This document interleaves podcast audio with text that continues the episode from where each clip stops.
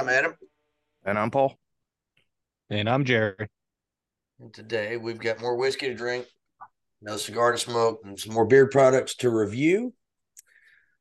As always, we're going to start with our palate warmers. So what are you guys working on?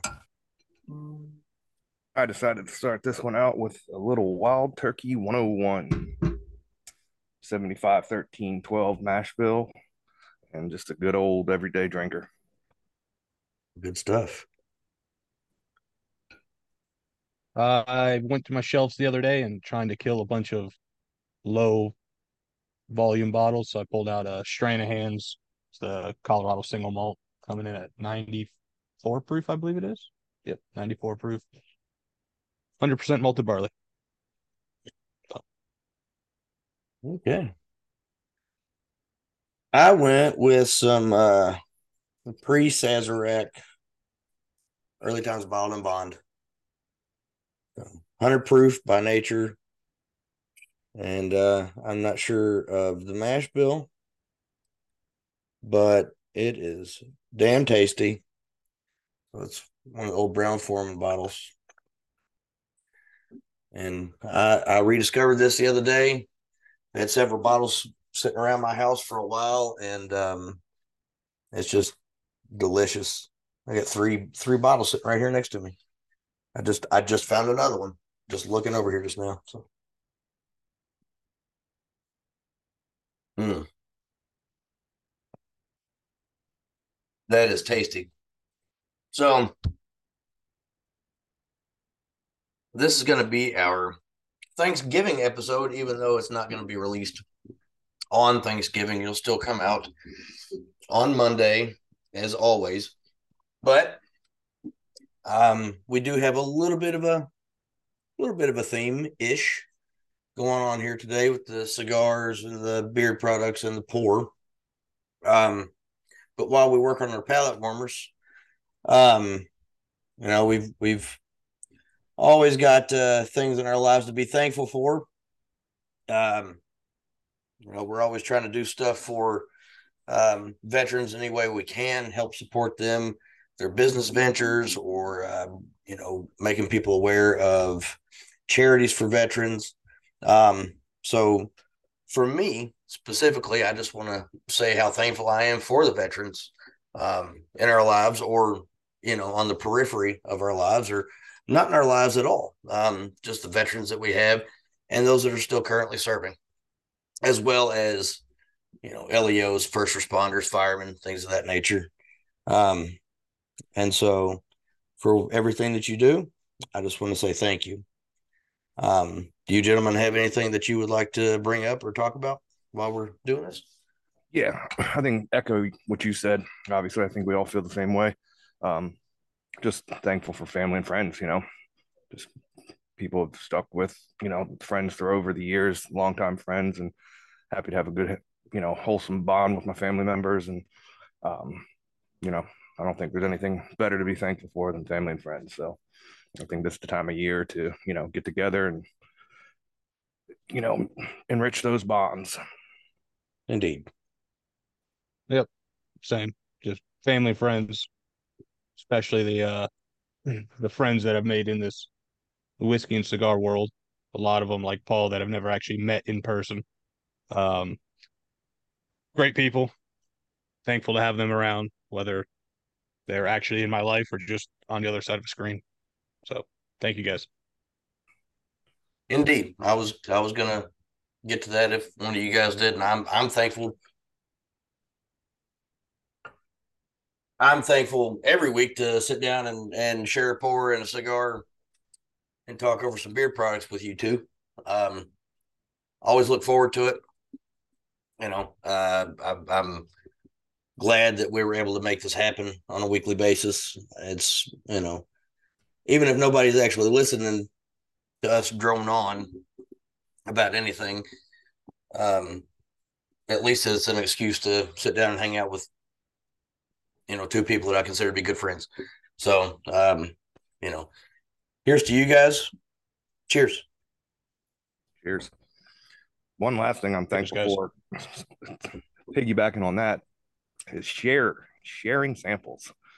God damn, I love, and I'm thankful for sharing samples. You know how much money it saves me to get to try some things that I don't want to drop that much money on a bottle or every bottle, and some things that I'm glad I tried because I now know that I don't want to buy that bottle. So get out there with your whiskey friends and start a sample ring. Indeed. We've sent each other, fuck, I don't know. We probably, between the three of us, we probably sent each other 30 samples over the past month and a half. Yeah, at least. So, and, you know, in regards to one of those samples that I sent to Jerry, right? Well, I sent it to Paul. Jerry has two bottles of it, so I didn't feel like he would be too put out if I didn't send him one, was the James Pepper Barrel Strength Rye. And I mentioned the other day that I was going to be going to a party. This was right next door to Pepper, where they have the new, you know, the barrel strength with the decanters and all that stuff. I didn't end up going. I've had this cough for about a month now, and I've had steroids and cough medicine and over-the-counter shit and a chest x-ray. Nothing's helping, and the chest x-ray came back clean. So good news is I don't have pneumonia or cancer or anything else that a chest x-ray would point to. Bad news is the chest x-ray came back with absolutely nothing. So there's nothing that they can point directly to and say, this is the reason you're coughing so much. Let's give you this medicine, or let's open up your lungs and go ahead and rip it the fuck out, or whatever it is. So I didn't go to the party. But to that note, Paul, I believe it was you that said you saw something the other day that those decanters are going to be more widely distributed in the coming months, which means that there's really no rush to run down there and grab it, because if they have plans for wide distribution of those decanters, there's probably a pretty good chance that I'm going to be able to grab it, whether at the distillery or a store, because unlike some of the more unsavory business practices of some of the larger distilleries, they don't have plans to ship all of their shit to states other than Kentucky. Buffalo Trace. So yeah, I saw the other day on Facebook, I believe it was, a store that I used to hit up quite often in Georgia when my sister was stationed out there in Columbus. The Bottle Shop of Columbus, I think it's called. They just got their shipment in, and I think they're going for like $62. So if you're out that way, go check those guys out. They got them sitting there on the shelf, or they did. I think it was like 2-3 days ago. It's not a bad price for that bottle. The juice is fantastic, but the bottle, it looks like an old school, like 1940s, 1950s, more like a 1950s, I guess, and 1960s decanter. And it's quite nice looking, and I want to get my hands on one. But now that I know that it's not something that I, because when they first released, they went to my favorite liquor store,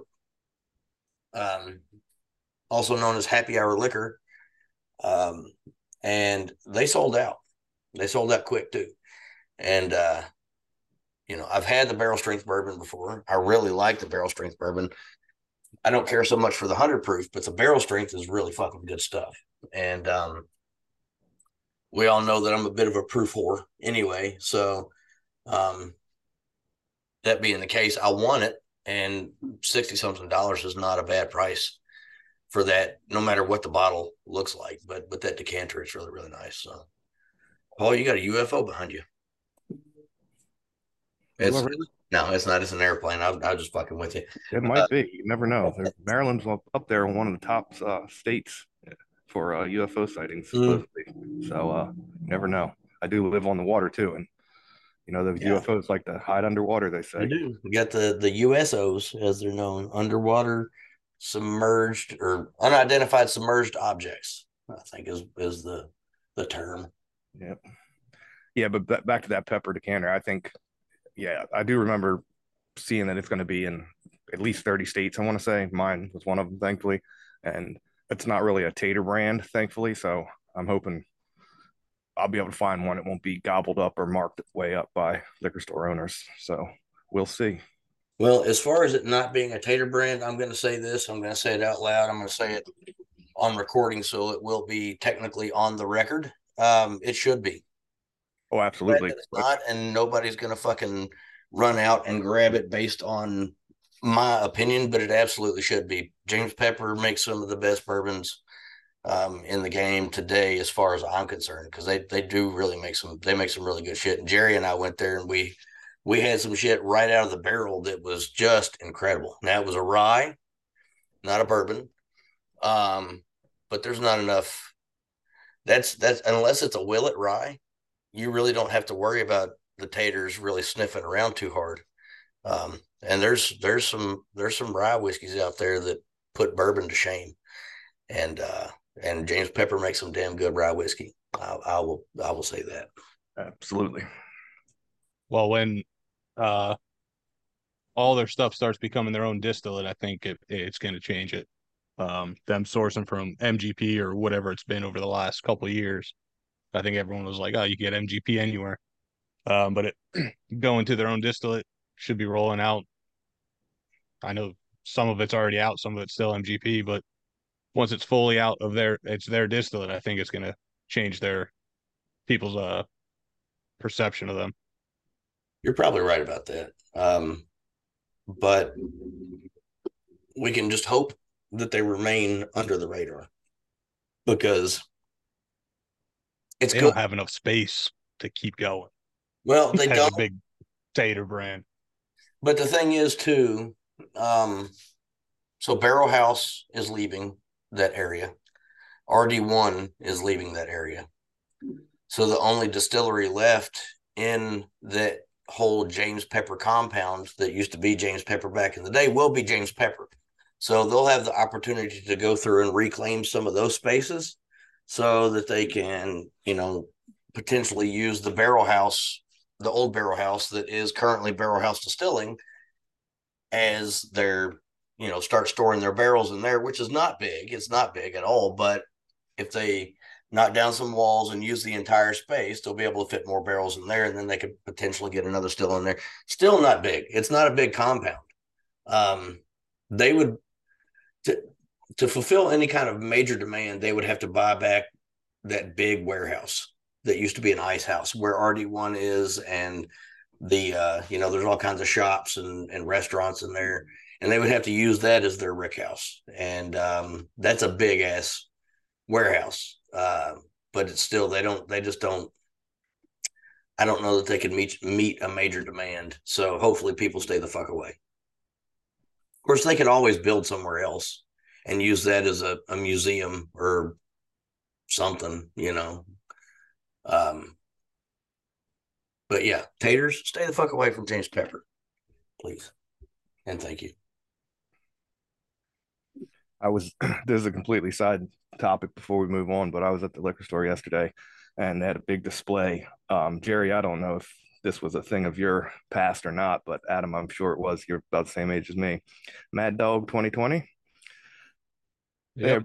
It's being rebranded and re-released as MD 2020, and it's a 16-ounce canned spike punch. They have three flavors of island pineapple, tangy orange, and sweet blue raspberry, coming in at 12%, and they are you can have a 16-ounce can for the low price of $1.49 a can. Cheaper than a Monster or Coca-Cola, and it's 12%. Great. Half tempted to try it, but I had to do a little digging first. So my first experience with Mad Dog, it was green, and it reminded me of the Slimer gum that used to come in a toothpaste tube. Do you remember that shit back when we were kids, Paul? I don't know if Jerry was. It was like snot. Yeah, it looked like snot, and that's Jerry's 30. I'm sorry, you're 34, 35. 34. 34. Okay. So, yeah, I remember when I was a kid, 4 or 5 years old, and we had great candy back then. We had Dr. Pepper gum.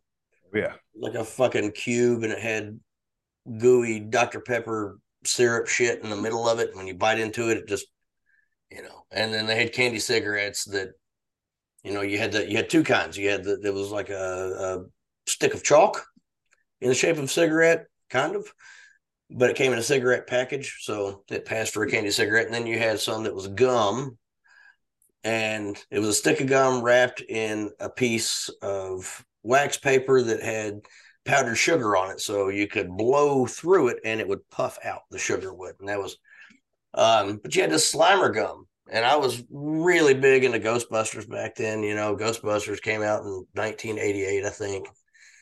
So I would have been 5 or 6. And this Slimer gum, it looked like snot in a tube. It was like a fucking toothpaste tube full of this green gum. And by the time it was a big tube. So by the time you got to the end of it, that fucking tube was disgusting. And it was nothing that any child should ever put into their fucking mouth. And that's what Mad Dog 2020, like the consistency, the color of the Mad Dog that I think it was a kiwi something or whatever the fuck. I don't know, but it was gross. And that's what I saw most often. And, I think I was about 20 years old the last time I had that shit. And, said no more. And I never looked back. I rarely even think about it. Unless I see it, I forget that it's even a thing. So, thanks for the memories, Paul. I'll stay away from that motherfucking shit. I'm gonna try it. I'm gonna get one of each flavor next time. I'll give you guys a good review. I gotta try it. I hope it says the spiked punch. I hope it tastes nothing like the swill that used to be in those glass bottles. Because I remember thinking it was disgusting back then, but it was, you're young, it was cheap, and he had a job to do, and it got the job done. Mad Dog 2020 and Boone's Farm. Mm-hmm. That was a combination back in the day, and hopefully, if they're putting it into a can, it'll be some kind of carbonated beverage, which might improve. Like if they add carbonated water to the goopy shit that was in that fucking bottle, but it was bad. It looked like you had Slimer in a bottle, or like they went below the streets of New York and go like they did in Ghostbusters 2 and just bottled that river of slime. It was, concentrated hate. I think that's what it was in that movie. Maybe we'll do a review of that one here.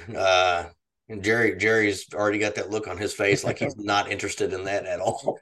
Oh, I had the same thought as Paul when I saw it, because we had a one man's trash is another man's treasure party or something like that, where you bring some shit bottles and what all that good stuff, and shits and giggles I was going to go buy a bottle of MD 2020, and shockingly they don't make it anymore. And then I saw they were releasing those cans, and young me kind of got excited, but old me is just like, fuck that shit. Yeah. For $1.49, I don't really have high hopes. Yeah, I'm going to agree with you on that. There's probably going to be shit, but for $1.49, I'm not going to be mad if I take a sip of it and I'm like, nope, fuck this. I'm pouring it out. It's disgusting. You can't even buy a fucking can of Coke for $1.49 anymore. So, if you can get an alcoholic beverage at 12% that you can at least tolerate enough to drink the entire can, well, for $1.49, why not? So, now, gentlemen, I've seen Jerry. I've been watching Jerry sit there and swirl that damn drink for a good 5 minutes. He keeps nosing it, and he's clearly itching to get into it. And I've had mine looking at me for a minute. So let's go ahead and get into the pour of the week, whiskey of the week. Paul sent these out to us, and I believe he's got somewhat of a story behind this bottle. So I'm gonna let Paul get into that and tell us about it. Yeah. So what we're gonna be sipping on is the Wild Turkey 80 proof, Austin Nichols, right up high on the label. This was bottled in 2010, I found out. It was hard to see the code on the back, but I did use a flashlight and some black paper and was able to figure it out and put it in the code finder. And bottled in June of 2010. This is the last year that Wild Turkey produced an 80 proof in 2011, they switched to the 81, which it is today for their bourbon.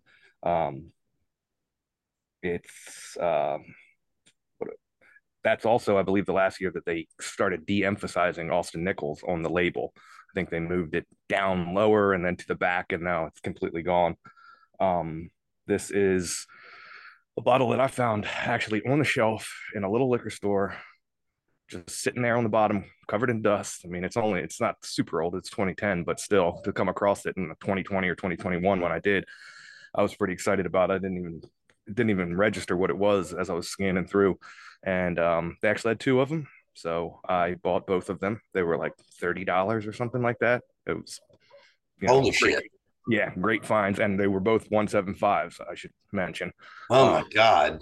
Yeah, they were when they rang up, they were cheaper than the current 81 proof 175s that were on their shelf that they had at that store. They did not know what they had. No, they must have still had the old price from 2010 or something in their system.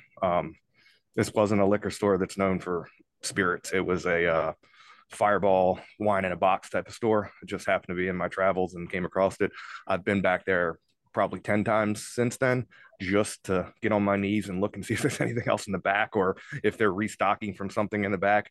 I asked the person at the counter a couple times if they had any extra, stuff in the back that was kind of old, just kicking around or whatever. Hopefully they would let me look, but English wasn't their first language, so it was kind of a tough conversation.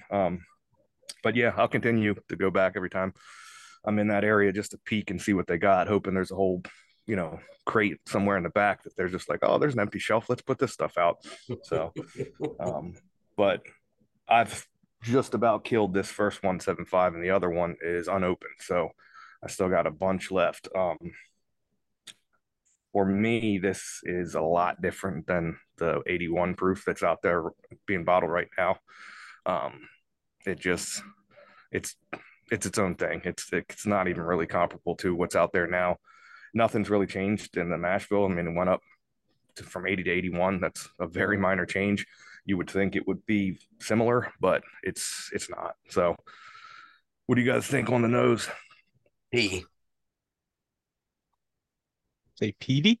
T.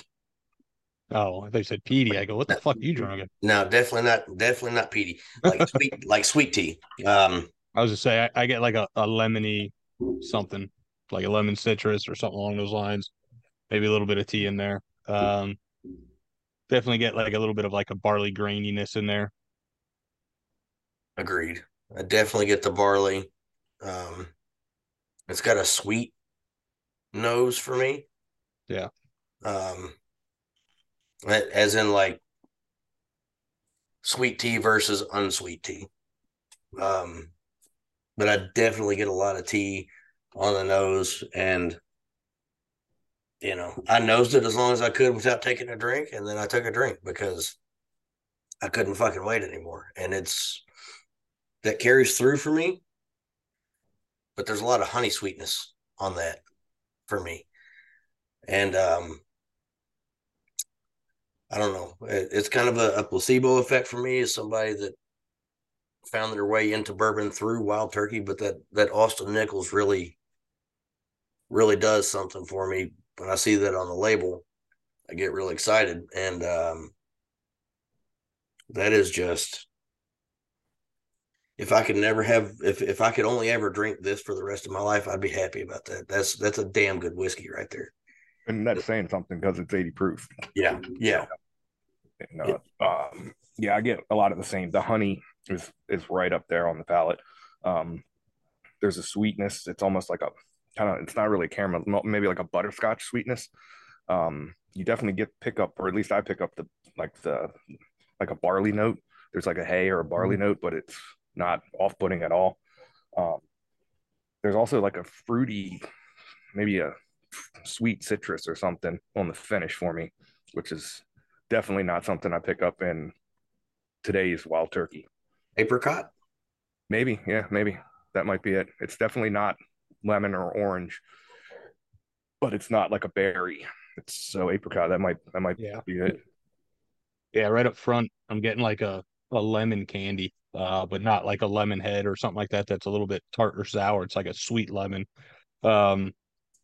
and then it fades into like that barley, grainy, hay notes. And then, like Paul said, right at the end, there's this like fruity note, but it's not like bold or anything crazy. It's a little bit almost bitter or astringent. So apricot kind of fits that bill. I don't know if that's exactly what it is, but something similar to that. It's sweet, but it's also like bitter at the same time towards the end. And there's for being 80 proof, this has some heat behind it. Feeling on the tongue. Usually 80 proofs, it just goes down like water. You barely feel the heat. This one, the heat sticks on the sides of my tongue for me. And it hangs around. It doesn't finish very quickly. It doesn't hang around for a really, really long time, but for an 80 proof, it hangs around. And not only that, for an 80 proof, it's got some legs. I mean, It's some bitch is oily, you know. And I mean, I don't know. I guess, you know, in the moment at the time when they're thinking we need to make some changes for progress or to stay competitive or whatever. But I mean, this is one that shouldn't have been. This one and you know, the Austin Nichols 101. I know they say that the mash bills are the same or whatever. There's something in the process that's different because the whiskey is different, and it can't be entirely the placebo effect of Austin Nichols on the label. So if they wanted to do something different, if they wanted to put something else on the market that was, you know, that they felt like was going to give them a competitive edge, they should have stuck with this and then done the different thing as well. Because I guarantee that right now, if they were to ask people that could get their hands on this or the 101 versus what they're making now, they're not going to say stop making one or the other, but they're definitely going to say this is the way to go. You know, not making the new generation's $400-something, not changing the proof from 80 to 81 or even basically having no label on the bottle, on the new embossed bottles or whatever. This right here, making the old shit, would be their competitive edge. If they would go back to whatever process they had when they were making this and slap Austin Nichols back on that bottle, you can guarantee that Wild Turkey would take a leap in sales. I guarantee they would take a leap in sales. Yeah, and it's, I mean, same ingredients. I mean, hell, same distiller. It has to be the same yeast. You would think that nothing's really, you know, that yeast hasn't evolved much or whatever. But yeah, I mean, it's vastly different. I wish I should have thought about getting a bottle of the 81 to try it side by side, which I will do in the future now that I'm thinking about it. But I have the 101 still here poured. And I know different proof, but the current Wild Turkey for me is caramel, vanilla, baking spices. It's like just, you know, if you look up bourbon in the dictionary, that's Wild Turkey 101, Wild Turkey 81, it's caramel, vanilla, baking spices. I don't get any of that in this one at all. I don't get caramel. It's more of a butterscotch note for me. Vanilla is overwhelmingly there in current 101. I don't pick up vanilla in this old one. And the baking spice, it's not really it's a different spice. It's almost, if there is a spice there, it's like a cracked pepper, like a white pepper, something like that. It's softer, but there's no cinnamon, nutmeg, clove, you know, that kind of, that I pull out of the current Wild Turkey. So like you said, something has changed. It has to be distillery process or something like that. Rick House, even. I mean, Rick House, maybe water quality's gotten better. And that's why, you know, it tastes different. Who knows? But obviously something's changed. And like I said, this isn't a Dusty from the 60s or 70s. This was, you know, distilled in, you know, 2002 to 2004, something like that. Bottled in 2010. So it's not that old, you know, so you can't go back and say, oh, that was 40 years ago, 50 years ago. Of course, stuff was different. This was probably 2005 or so distillate, I would guess. Yeah, yeah. So you would think not a lot has changed because, I believe today it's 6 to 8 year, right? And I think back then they, I think it wasn't as old. I want to say the, I think 4 to 6. I think it was like 4 to 6. Yeah, yeah. So, but even still, like I said, for being only like, you know, less than 20 years old for the distillate, and then, you know, and maybe that extra aging has something to do with it too. I mean, they're keeping, you know, the stuff out now, I believe, is 6 to 8, and if this is 4 to 6, I mean, you got a difference of a couple of years in the barrel that could push those vanilla and, you know, flavors forward too. So, I don't know, maybe maybe Wild Turkey will put out a 2 or a 4 year here soon and see if that harkens back to this old stuff we're drinking now. Because yeah, like I said, this is fantastic, 80 proof, and I'd pick this over a lot of the high proofers that I love. It might even... Yeah, I got a...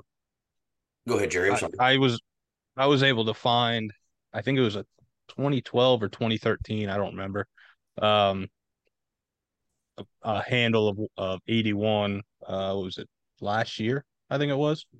And then I had a old 750 of the same thing. One's a 2012, I think, the other one's 2013. And then I have, I think it's like 2 ounces left of a rare breed from 2013 when I graduated college. And back then, in a blind, they almost remind me of like a rye with all that citrusy lemon stuff coming out to them. I was actually blinded on the rare breed and had no idea what the hell it was because I haven't had it in forever. And it reminds me more of a rye than the new age Wild Turkey products. Take a pull on that cigar and then take a swig, because we'll get into the cigar here soon. But this is a full, you know, this cigar has a lot of, for me, oak, coffee, black tea, like herbal notes to it. And after enjoying the cigar and moving right over to this pour, it pulled for me like some sweet nuttiness kind of almost on the back end. It pairs very well with the cigar, I think, but it definitely changes it on the finish for me. So I agree. And before we move on to the cigar, I'm going to pose a theory that maybe it's the terroir of, maybe the terroir actually changed. So maybe that's the situation that we're talking about. And for those that don't know what that actually is, it's a wide range of things that actually make up what's known as terroir, but it could be the soil in which the tree that became the barrel was grown. It could be, it's basically environmental factors that affect everything that goes into making them. So it could be the soil in which the corn was grown.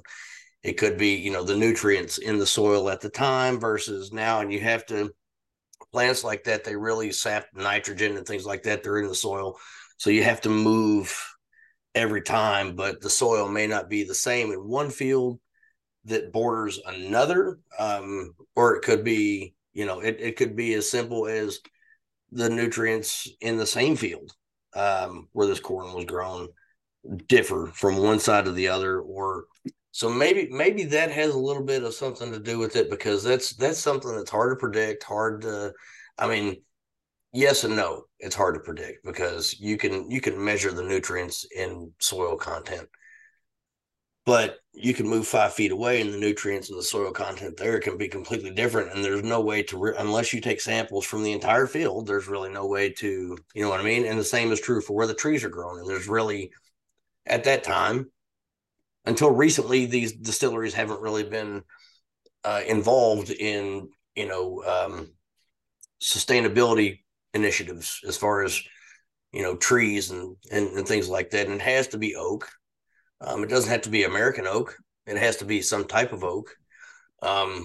Maybe the, you know, maybe the, it was different between, you know, one tree and the tree right next to it or whatever. Who the fuck knows? But there's something that's different. And this is an absolutely fantastic 80 proof whiskey, and I'm really enjoying it. But you're right, it does go really well with the cigar.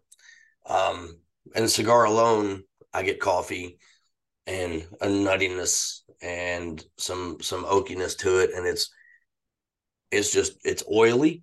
You know, I'm sitting here looking at it and it's it's glistening basically in the light. It's coming from above it. It doesn't burn fast. This bastard's been lit for an hour now, and I'm barely 2/3 into it, or 1/3 into it. I mean, it's got a big ass ring gauge on it. Jerry looked it up earlier because I'd forgotten what it was. 58 was the ring gauge on the motherfucker. Right. It's got a great draw to it. But it, like I said, it doesn't burn especially quickly. It does have a bit of a silly burn to it. Yeah. So this side here is much lower than this side over here, and I keep having to touch it up with the lighter. But this cigar, it comes to us from Alec Bradley. It's a Black Market, and it is it's a damn good cigar. I can't remember the specifics on it real quick. I'm gonna pull that up. You got it, Jerry? Okay. So this is I believe it was called a double robusto. It's a 5.25 by 58 ring gauge, Nicaraguan wrapper, Ecuadorian Sumatra binder, and Honduras and Panama filler. They say it's a medium to full strength, which I would agree. I'm probably a little less than halfway through, and it's definitely medium full. And then on JR Cigars, you can find a 5-pack for $45.99. Otherwise, they retail for right about $56, $57 for that 5-pack. Yeah, I bought an actual box, and the box is cool as fuck. So it's on the top. It's it's got four letters there: A, B, M, B, and it's the design. It's an X and the A, and then the B, M, and the B, for Alec Bradley Black Market. But it looks like a crate, like an old school crate like you would see on a treasure ship or some shit. And it has a metal clasp that keeps it shut. It is made of actual wood, not, cardboard or pressed wood or anything like that, like a standard cigar box. This is made of actual wood. It's really fucking cool. I think I paid about $200 for the box, something like that. A box of 20. And for this cigar, $10 a cigar is actually a steal. This motherfucker's a bad cigar. It's a badass cigar. And Alec Bradley makes some damn good cigars. This one is fantastic. And this one, again, we're not experts by any stretch. Every good pairing that we've ever had on this show between whiskey and cigar has just been sheer coincidence. We've been lucky that that's been the case. Some of the times we've known, hey, this is a good whiskey. We know a lot about whiskey. We're learning about cigars as we go along on this show. And a lot of them we knew, hey, this is a good cigar. It'll pair good with that good whiskey. And then sometimes not so much. And I've had some cigars. I sent you guys the Don Pepin Blue, and the cigar was fantastic. And I thought, well, and I got the 5-pack before we had it on the show, and I tried it with a couple different whiskeys, and some of them worked, some of them didn't. We're just lucky that we have figured out that a lower proof whiskey usually works better with a fuller flavored cigar, and or vice versa. And that dichotomy generally works pretty well. This one happens to be one of the better pairings that I've had. Speaking for my palate, this cigar is fantastic, and it works really well. And it even brings out some more of the tea that I'm really finding that I appreciate lately from this bourbon. And I've not really been one to really find those types of flavors in bourbon until recently. Your palate changes over time, as you get older and the more you drink, various factors like sickness and all this, whatever. But this is working really well for me. So, Paul, I agree with your initial assessment 100%. Yeah, and this one, I was just looking into the specs on it and stuff before we got on, and it was the it wasn't the double Robusto of Churchill, but this cigar won or was number 6 out of in 2022 Cigar Aficionado's overall rankings or whatever. So it, you know, it's widely regarded as, you know, top cigar by a lot of people, and justifiably so. I mean, I'm really enjoying it. It's definitely going to be probably an hour and a half smoke. But yeah, it's woody, earthy, herbal, there's tea. One of the notes that I saw from a reviewer when I was looking into it, that it turned spicy and peppery in the final third, which I'm looking forward to. I'm just probably now getting into the second third. So, it hasn't really been changing much. A little bit of that coffee and cocoa I got right off the light is kind of going away, and it's getting a little bit more earthy and woodsy for me, which is nice. I like when the cigar evolves. Sometimes you get one that's just the same notes all the way through. And that could have to do with, you know, us switching whiskeys. Now we're on our second one. That's obviously influencing the cigar. We always talk about how the cigar influences the whiskey, but I think it goes both ways. I do think this would go good with a rum, being that it's earthy, woodsy, and a rum is sweet. You know, I think it'll pair nicely with that. I think that's why it lends itself so much to this one, because we're getting that, for me, the butterscotch, the apricot, that sweetness to it. It's kind of like it contrasts well together. So what do you think, Jerry? Yeah, well, for me, right off the bat, I was getting like that red pepper spice, the black pepper spice, like very bold spice. But once, I don't know, like quarter of the way through that, like that was like the initial burn. Once I got into it, it started going more of like a woodsy note. Started getting a little bit earthy, and then now I'm starting to get into more of that dark chocolate, coffee, mocha style notes. Like you guys both said, went great with that Wild Turkey. Went great with that Stranahan's. At least to me, a lot of single malts are more like on the sweeter side, and it pulled some crazy notes out of there. I got to go back to it here in a minute when I finish this turkey.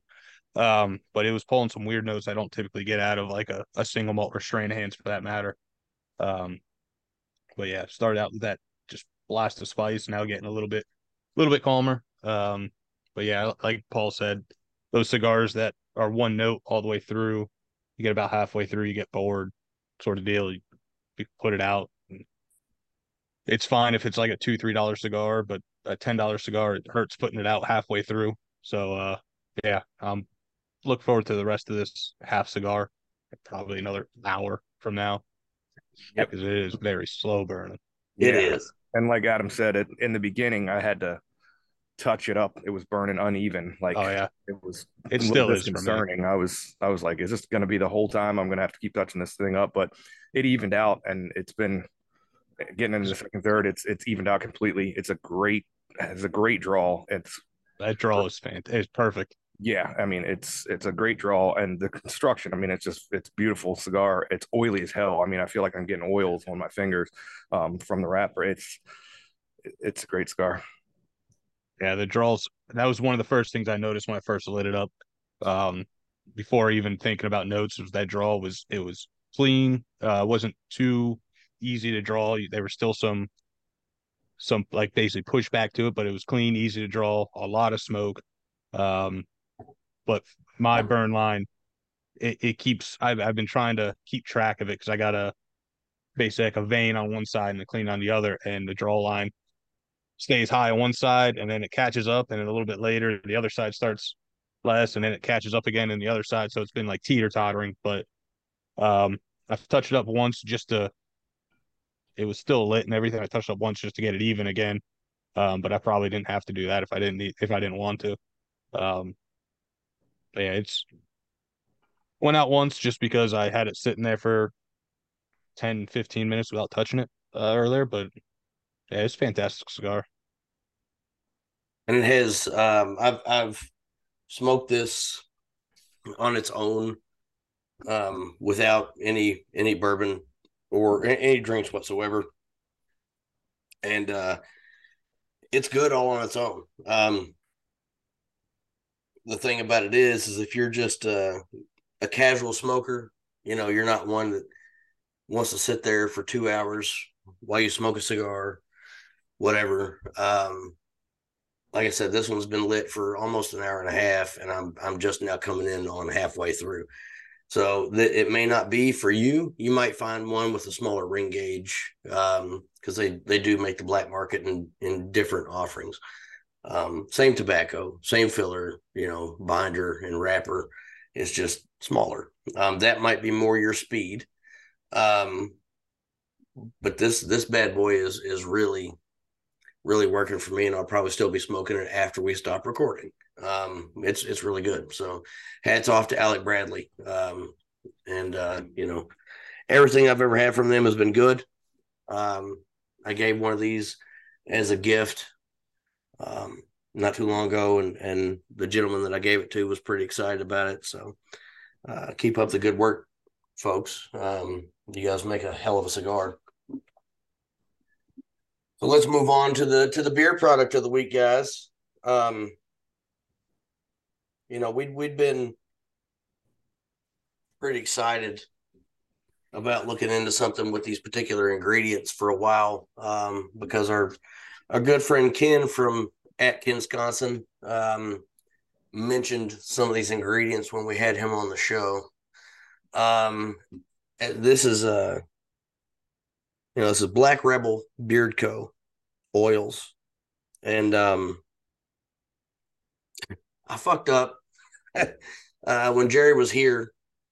I had just ordered their entire sampler set, and it's something ridiculous, like 15 samples. But I had a box here on the bar, and I popped that bad boy open because Jerry was, you know, I was like, fuck, well, let me look. I forgot what was in the boxes. And sure enough, I had 3 samples from Black Rebel right there in one of those boxes. And then I went and ordered the 15 sampler set. So all 3, I have duplicates, or have doubles of all 3 of those scents. About half of the scents I really liked. There were 4 that I didn't, or no, there were 4 that I kind of liked, and then the rest of them I didn't care too much for. There were you know, some eucalyptus or some mint notes to it that just, that's not really my thing. All of them contain emu oil. And I really wanted to look into that. I wasn't really sure until recently exactly where that comes from. That comes from the fat of the emu. And I got looking into it, went down a little bit of a rabbit hole, and came to find out, and this may bother some of our more animal-friendly listeners, but emu meat is largely considered to be undesirable. So the birds themselves are basically being raised and cultivated for cosmetic use because of the fat. The fat is rendered and used in oils and makeups and things of that nature. So me personally, I'm not really one that gives a shit. I'm testing and things like that. I'm not cool with dogs, monkeys, cats, that kind of thing, even though I don't really like cats. Harvesting is a different situation as far as I'm concerned. You know, we harvest beef cattle for the beef, and then we eat it. We harvest emu for the fat. That's just the nature of the food chain. So if that offends you, this may not be your jam. The scents that I went with were the Rambler and Sabotage. And so these little labels that they have on them, the Rambler, this looks like something from that TV show in the 80s that can't remember what it's called now. Took place in Miami. Lots of boats, lots of, you know, fucking shirts. Miami Vice. Yep, that's it. Miami Vice. There you go. Thank you. I was having a real brain fart there. Sabotage. It had a picture of the Beastie Boys in this cartoon style that they have for the labels. I've got some that's Cash. It's a picture of Johnny Cash as a skeleton flipping the finger. Got some that says Freddie on it. It's Freddie Mercury. You know, lots of cool little labels that they've got there. All their ingredients are all natural. Things that we usually talk about: jojoba oil, almond oil, argan oil, avocado oil, these types of things. But the difference here from this and every other product that we've had, and we're on episode, what, 20, this will be 21, I think, is the emu oil. And the scents aren't real strong. I cannot smell it in my beard unless I'm, pick my beard up and move it to my nose. It's not something that I can smell from far away. Nobody's picking up on the scent, standing right next to me like some of the other things that we've tried on this show. But my beard is softer than any other oil that I've ever used. That emu oil really, really, really fucking works. And these products, for my taste, are fantastic, even though some of the scents I don't really care for. That's true of every beard product that I've ever tried. They got some things that I like, some things that I don't. That's why most of these companies make different scents. They make the products and then they give it different scents for different people. And so that makes perfect sense. But these products fucking work. My beard is soft as fuck, softer than it's ever been. Zero itch, zero pain. My pores are not clogged. It has made my face softer. I actually put it above my beard line this time just to test it out on my skin and see how that would, no irritation. The skin is softer. This is some, like, these guys are great. This is some really good stuff. And I highly recommend this personally. How do you guys feel about it? Yeah. So before we go, there is emu oil in here, but it's 75% ostrich oil. So it's a different bird, same concept. But yeah, I went with the Sabotage, which is a fun mix of pineapple, papaya, oak, vanilla, and in cologne. The Rambler, well, I get the Megalodon, which is their play on the Aqua Jojo or whatever cologne that's out there. It's like a cool water mix with some clean tropical mix. And if you get the two samples, they send you a third one for free. And they sent the Rambler, which is like a clean, sweet, high-end, aquatic, woodsy cologne, they said. At first I wasn't too excited about the scents. They had a weirdness to them, but the more I used them, the more I started to enjoy them. The Rambler, I've been using a lot more than the other ones. I really enjoy that one. Like Adam said, the beard feels fantastic. It absorbs, at least for me, real quick and real. There's no like oily residue afterwards or anything like that. The one thing that kind of scared me at first was the price of these oils. You're looking at $29.99 for the oil itself, $29.99 for butter, and then it's $49.99 for a combo of oil and butter or two oils. But then I looked into it, the tax is included, and it's free shipping. So it's, if you look at it that way, it's almost the same price as any other oil that we've had on the show, with some weird ingredients that you don't typically see. Like I said, 75% ostrich oil, evening primrose, jojoba, hemp seed, green coffee bean, argan, black seed, cottonseed, emu, almond oil, rose hip, seed oil, neem oil, ginseng, and aloe vera, and in the scents that they put in there. There's a few other, I actually might end up ordering a few more of these samples just to try a few other ones that I was interested in, but no complaints. Been a real big fan of these over the last week, and looking forward to trying some more of their scents out there. Yep, and I was gonna talk about the price too, because that jumped out to me when I was ordering the samples, and I saw that there was $30 for a 1 ounce bottle of oil. I was like, that's a little much, but I just assumed that because you're paying for 75% ostrich oil, I would imagine that costs more than hemp seed oil and jojoba oil and that kind of stuff. So, I did but also I wanted to highlight too that I looked on their site today, and I don't know if it's a Black Friday thing or what, but they got 20% off the whole entire site no code needed, just everything's 20% off. And like Jerry said, the shipping's free and the tax is already included in that $29.99 sticker price. So now's the time to get it, knock off a few bucks with the 20% discount.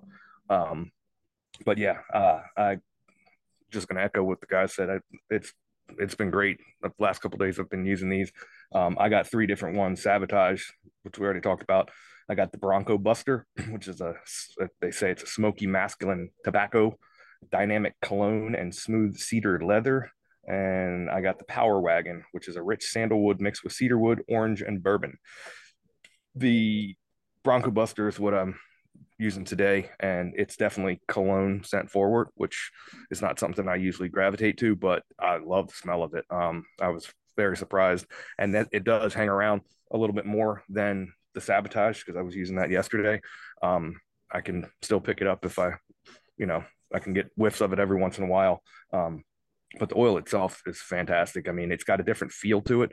I thought with it being ostrich oil, which I know nothing about, I thought it would be like more greasy, and it's not at all. It actually comes off your hands and off your fingers a lot easier than most other beard oils that I've used, nice. Which I was absolutely surprised by. It's almost like it's not clear like most oils are. It's like a cloudy, whitish almost color to it. It looks like cum. It looks like cum. Well, but it goes on well.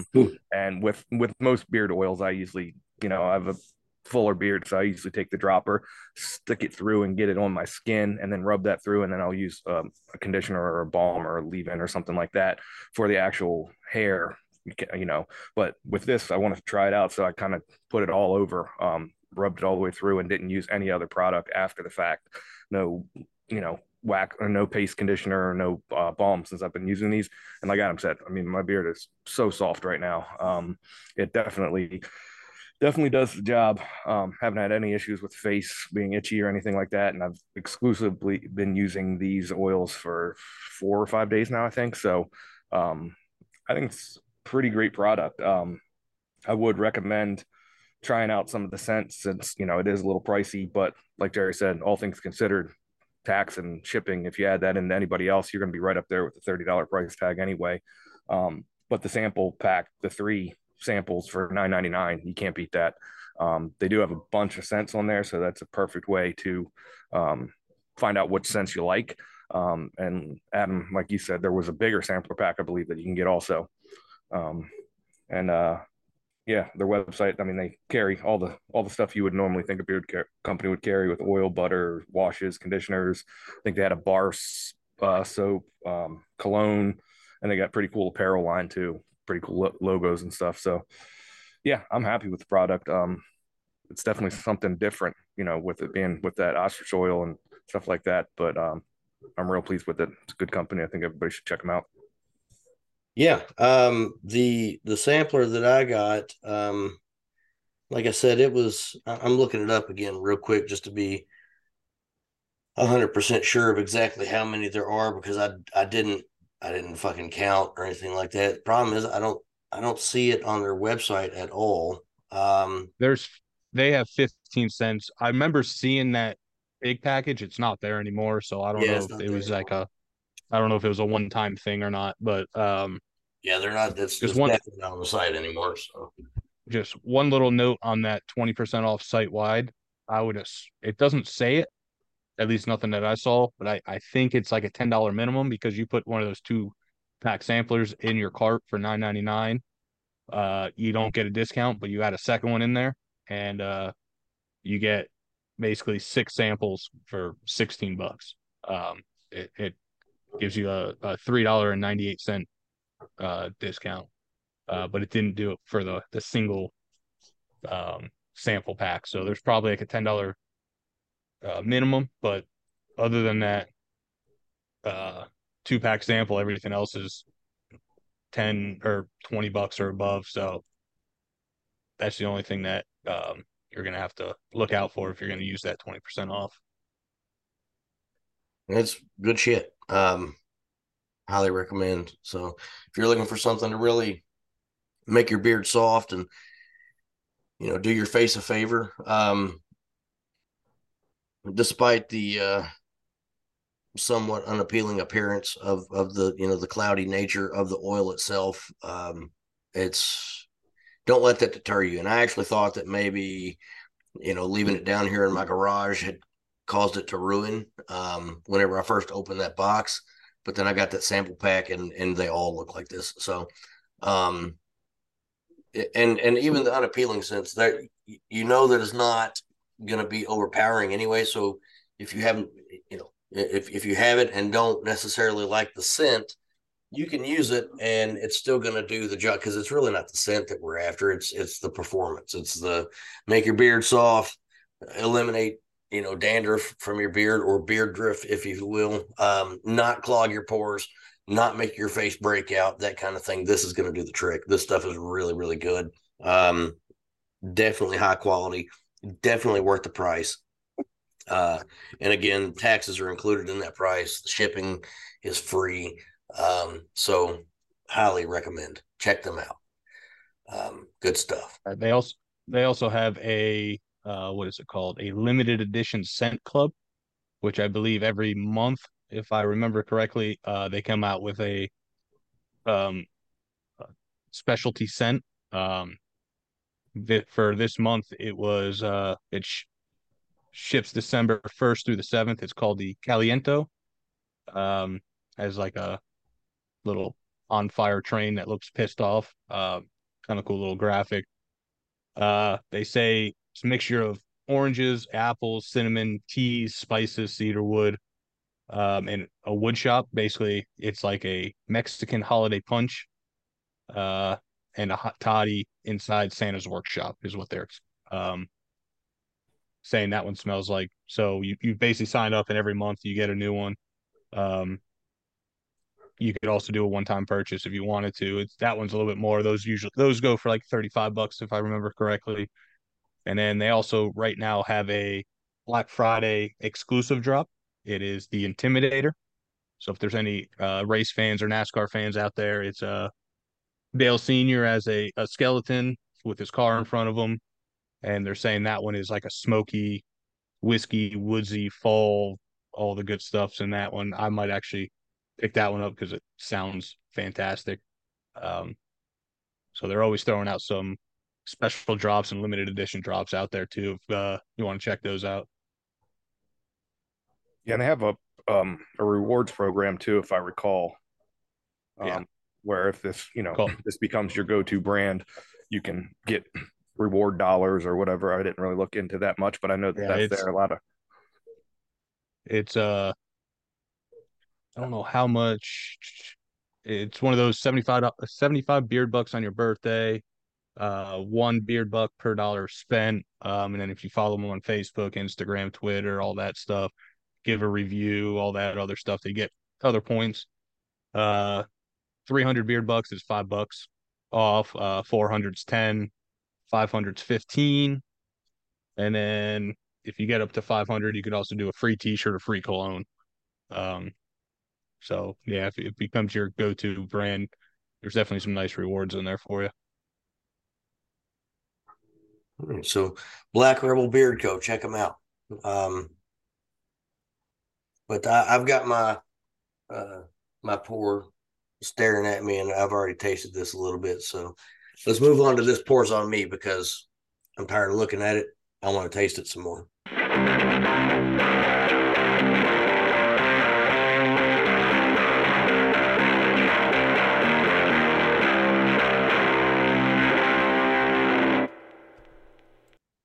And this pour was sent to us by Jerry. So, Jerry, if you don't mind, give us a little background on this pour, what we're going to be drinking. So this came out in 2021. And to go along with our Thanksgiving, Black Friday holiday theme that we kind of got going on with the Black Market and the turkey that we were drinking. This was released. This was a single barrel released on Black Friday in 21. This is a Old Hamer, single barrel selected by Capital City, and it's called the Black Ops. It's a blacked out label and everything. It is coming in at 120.6 proof, and it is a 99% corn, 1% malted barley, from MGP by way of her from Westward Distillery by way of MGP. West Fork. Or West Fork, yes. West Fork by way of MGP. Most people know the 99.1 from MGP as the light whiskey. This one is not. Light whiskey is distilled higher. They don't have to use a new barrel or anything. This is distilled to no more than 160, put it into a barrel no more than 125. So it goes by the whole bourbon laws and all that stuff. So figured Black Friday from 2 years ago. Let's dive into it this time, or this year. Mm-hmm. On the nose, it's fruit. It's almost fruit cake for me. I definitely get some corn on this bad boy too. Yeah. And I can smell the proof, if that makes any fucking sense, but I can. And it's not like an ethanol sting, but I can just tell that it's a higher proof whiskey by nosing it. Some savory notes, almost like a meat sauce, but for me at least. And then some molasses and brown sugar. This bad boy is awesome. Yeah, I get that corn and that savory on the nose too. I was going to say that. Glad you found that too, because it's like a plate of food. I mean, you got corn, you got some savory, some kind of meat. There's a sweetness there. I mean, I'm just picturing like a Thanksgiving dinner. I mean, it's weird, but that's where my mind went. So I'm going to get into it now and see if that carries through. And indeed, so, on the nose for me, I get, that like cinnamon butter you get at like Texas Roadhouse. Mm-hmm. I get that butter, like a cinnamon butter on top of like a cornbread, like one of those sweet cornbreads. I can see that. I get every once in a while, I get like this like candy corn sweetness off of it. And then there's a little bit of cherry in there for me. But yeah, it's a great nose. I don't get candy corn. I get caramel corn. Maybe, yeah, that's probably better. Like, and not the caramel corn that you get in the tin with the fucking cheddar and the regular, but like caramel corn you get at a fair, like actual caramel corn. Mm-hmm. Mm-hmm. Yeah, I guess that'd be a better. I think I just said candy corn just because I got like that sweetness from it. That makes sense. But yeah, that would probably be more of a better note than candy corn. But yeah, cinnamon butter, cornbread, mm-hmm. candy. Yeah.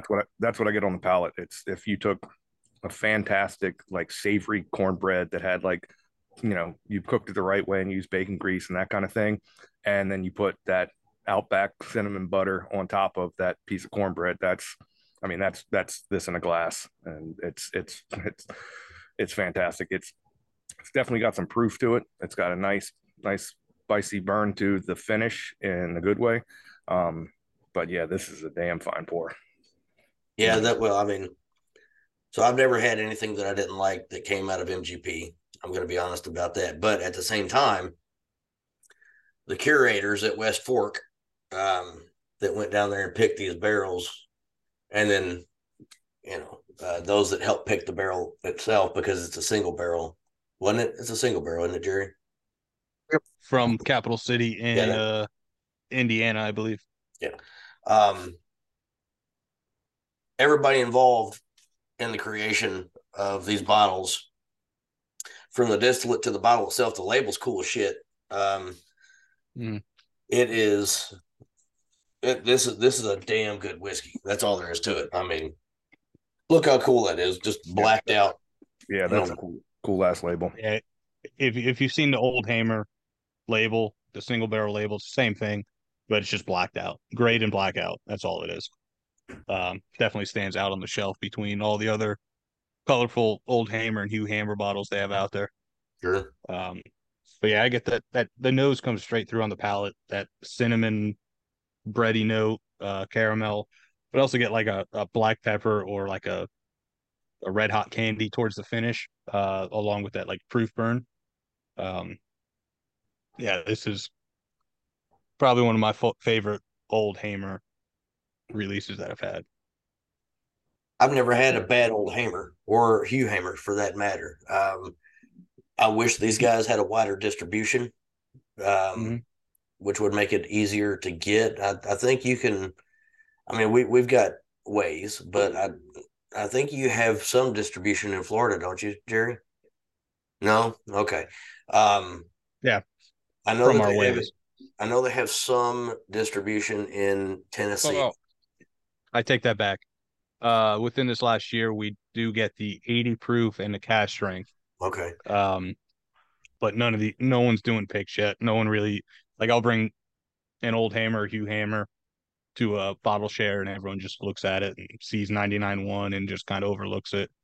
So I don't see anyone around here doing any picks anytime soon, but we do have the cash strength and the, I think it's an 80 proofer sitting on the shelf for dirt cheap.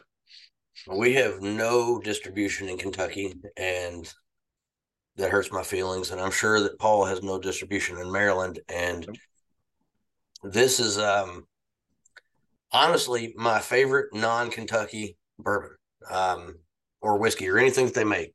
And I've got several. I've got the 99.1 single barrel that they produce themselves.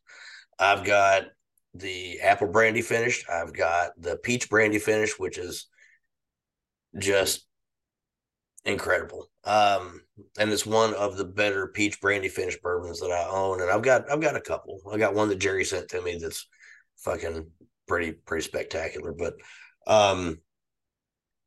this could be its own thing entirely, and they would sell a shitload of it.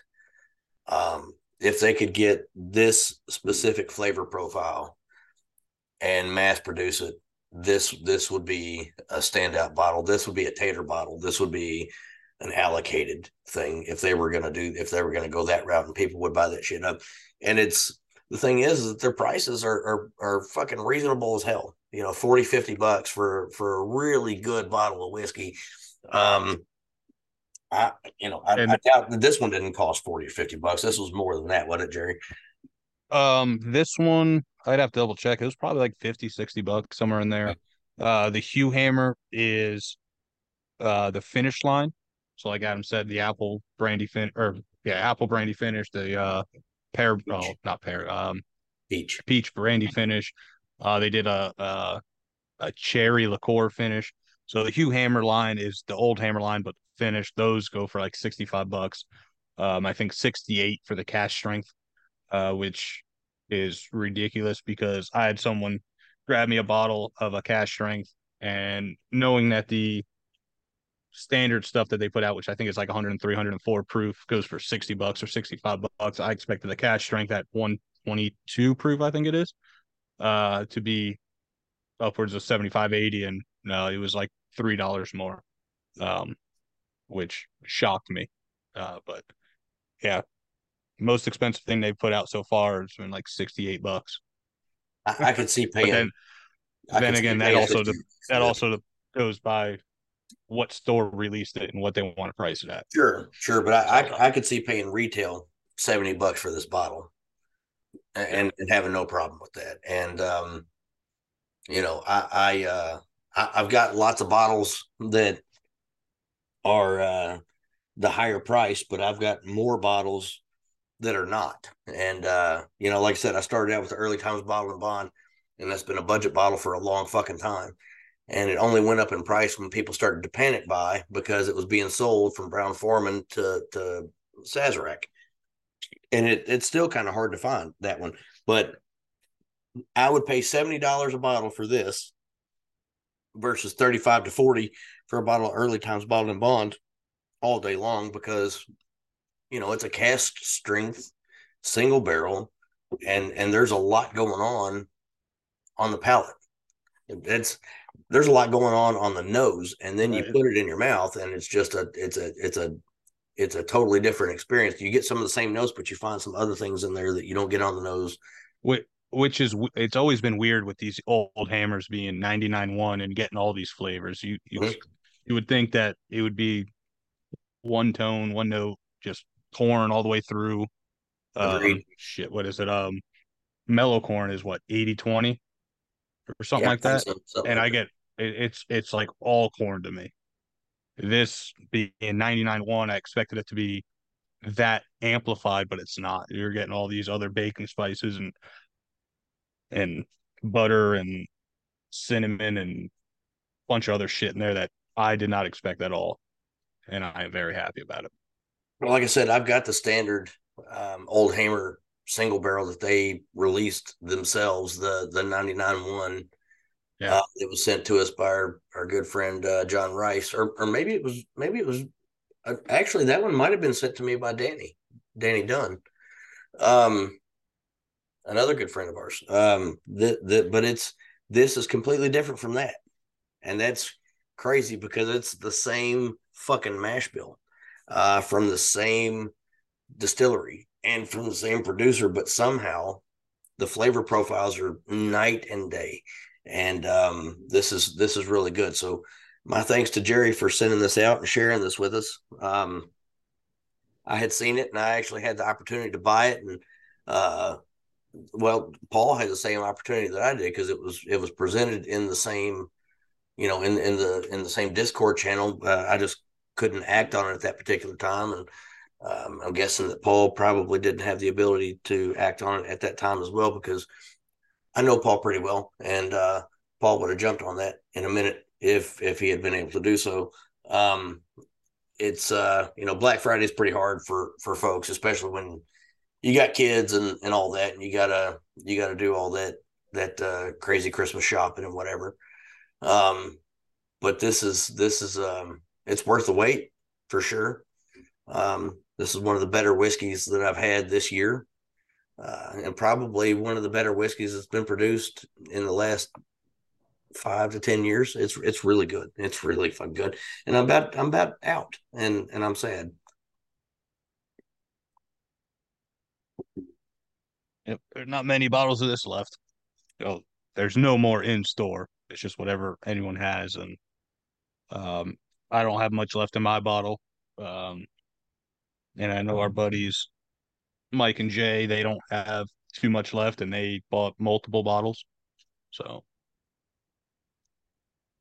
if you know someone in Indiana or in that area and they like West Fork products, talk to them. Try to see if they got a sample of it.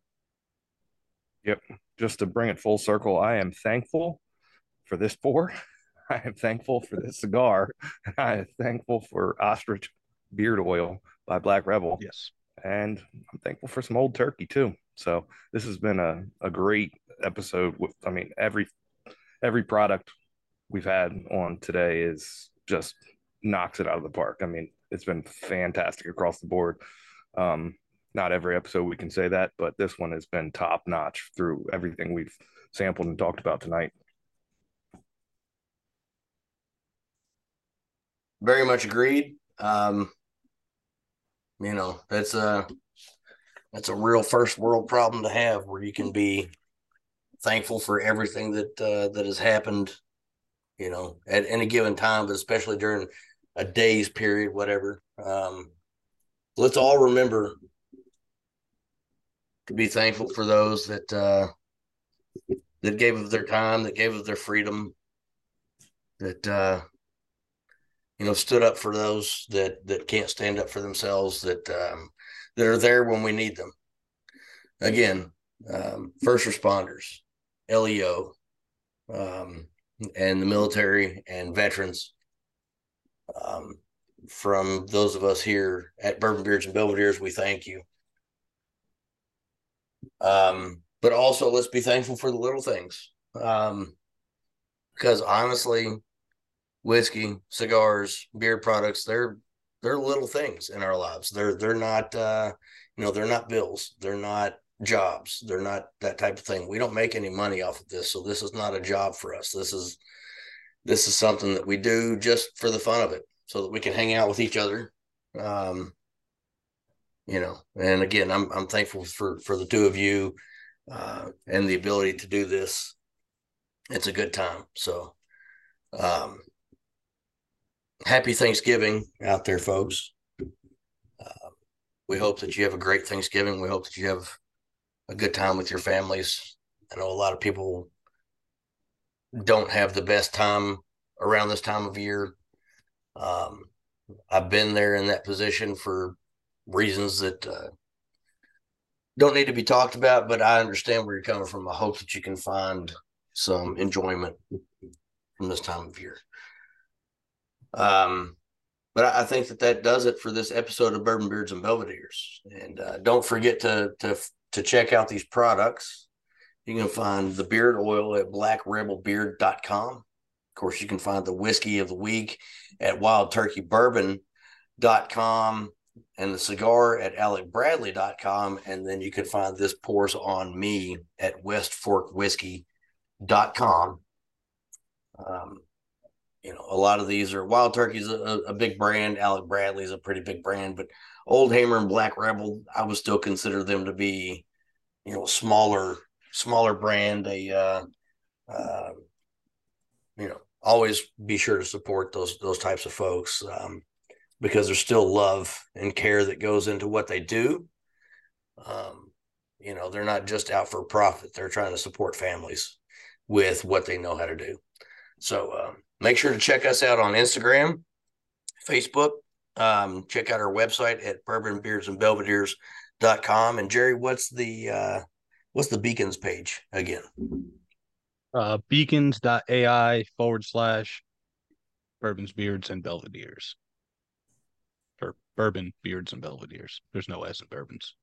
We'll be We're still getting together our YouTube page. You can find that on youtube.com/@bourbonbeardsandbelvederes. We'll be getting some content up there pretty soon. And you can also find us at Bourbon Beards and Belvederes on TikTok. We've recently started utilizing that platform out of sheer necessity, because it seems like everybody is on the TikTok.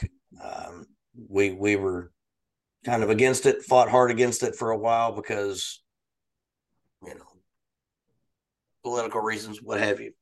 Not necessarily something that we agreed with, but there's really not a way to fight that. So check us out. Give us a like and a follow. Leave us a review.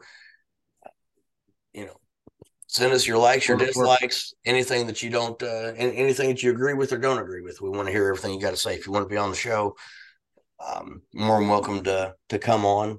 Just let us know.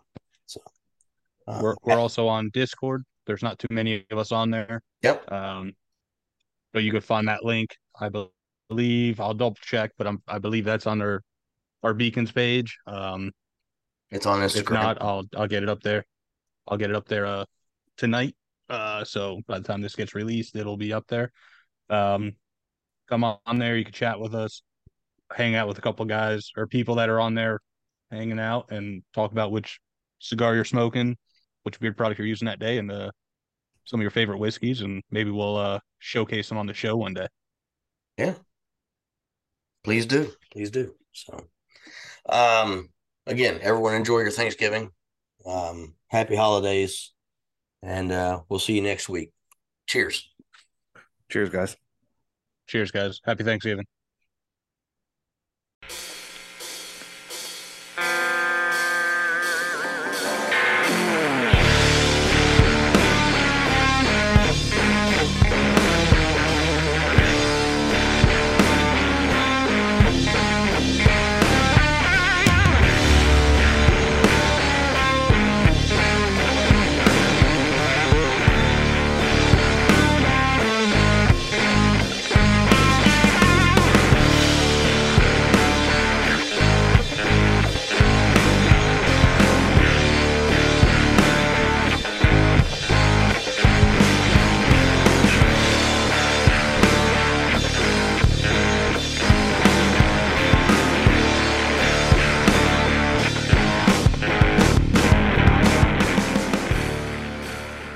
Bourbon Beards and Belvederes is produced by Adam Bolden, Paul Rousseau, and Jerry Ullman.